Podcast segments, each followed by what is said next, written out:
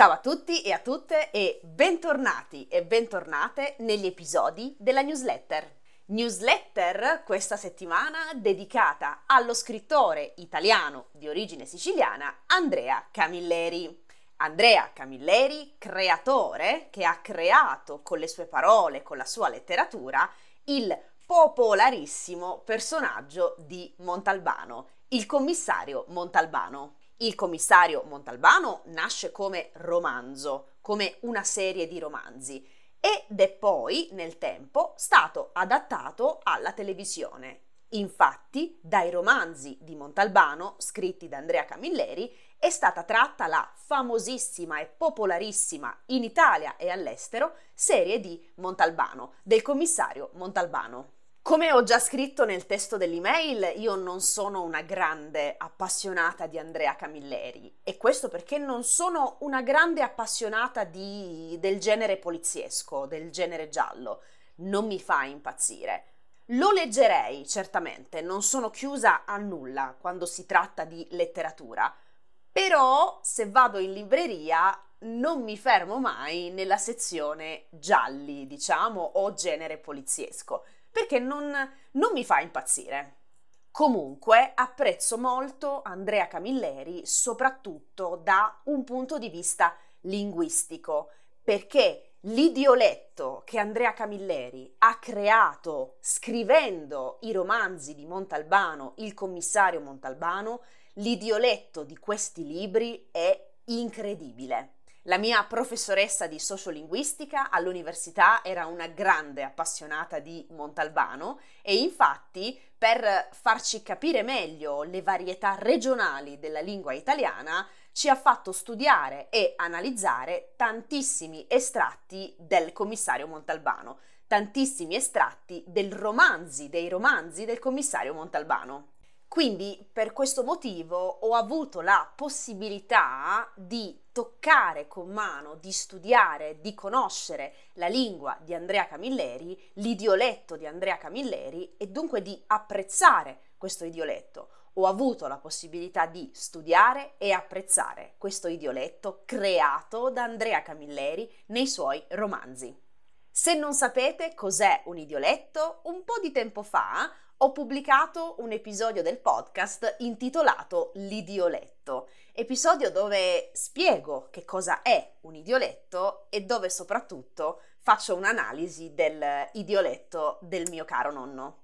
Quindi se volete approfondire questo argomento vi rimando a questo podcast qui che trovate sul nostro canale YouTube, sul nostro sito web e su tutte le piattaforme di podcast, Spotify, Apple Podcast, Castbox, eccetera, eccetera, eccetera. Quindi, dal momento che il tema di questa settimana è Andrea Camilleri, ho deciso di parlarvi di una parola che è entrata nel vocabolario italiano grazie ai romanzi di Montalbano. È una parola di origine siciliana, un verbo di origine siciliana che è entrato nel vocabolario italiano grazie a Montalbano, grazie ai romanzi di Montalbano, per mezzo dei romanzi di Montalbano. Anche su questo concetto di parole che entrano nel vocabolario italiano. Se non sapete bene cosa significa, ho creato anche su questo argomento un podcast dove spiego che cosa significa appunto che una parola ad un certo punto entra nel vocabolario di una lingua. Il podcast è Il caso petaloso e anche questo podcast lo trovate canale YouTube, sito web, eccetera, eccetera, eccetera. Così potete approfondire questo concetto di parole che entrano nel vocabolario di una lingua. E adesso passiamo subito a parlare della parola della settimana, parola che è di origine siciliana e che è entrata nel vocabolario italiano grazie ai romanzi di Montalbano. La parola di questa settimana, il verbo di questa settimana è il verbo babbiare.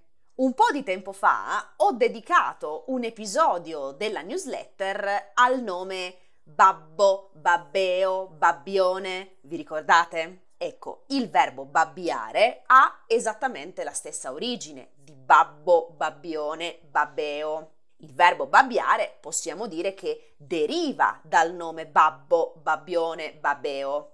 Babbo significa, se non ricordate, babbo significa stupido, sciocco, un po' scemo. Il verbo babbiare ha dunque la stessa origine, ma nello specifico il verbo babbiare, usato tantissimo dal nostro commissario Montalbano, il verbo babbiare ha il significato di prendere in giro. Quindi, se qualcuno non è sincero con voi, potete dire sta babbiando. Se qualcuno vi dice una bugia, potete dire sta babbiando. Se qualcuno si prende gioco di voi, scherza su di voi, potete dire sta babbiando. Se qualcuno vi fa un complimento e voi pensate mm, non è molto sincero, questa persona sta babbiando. Se questa persona finge un sentimento, finge di essere un grande amico, finge di essere sincero, finge di essere altruista, finge di essere affettuoso e voi capite che sta fingendo, beh, potete dire che questa persona sta babbiando. Quindi diciamo che i significati principali del verbo babbiare sono due. Da un lato prendere in giro, scherzare. Per esempio, se qualcuno fa una battuta sui vostri capelli, sul vostro aspetto fisico, sul vostro carattere, scherza sui vostri capelli, sul vostro aspetto fisico, sul vostro carattere o altro, vi prende in giro, beh, sta babbiando.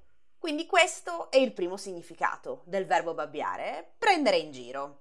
Il secondo significato invece è semplicemente mentire e dunque non avere un atteggiamento sincero. Quando voi vedete che una persona non sta avendo verso di voi un atteggiamento sincero, questo è babbiare, ok? Ma ovviamente babbiare come termine di origine siciliana. Mi raccomando, ricordate questo. Entrato certamente nel vocabolario italiano, ma questa parola non può essere utilizzata in contesti formali, in contesti più standard, va bene? Molto importante. Se parlate, se siete in un contesto informale, va benissimo, ma babbiare in un saggio universitario non lo usiamo. Quando siamo in banca o in posta, non usiamo babbiare. Quando siamo in contesti più formali, non usiamo babbiare. Mi raccomando a questa cosa.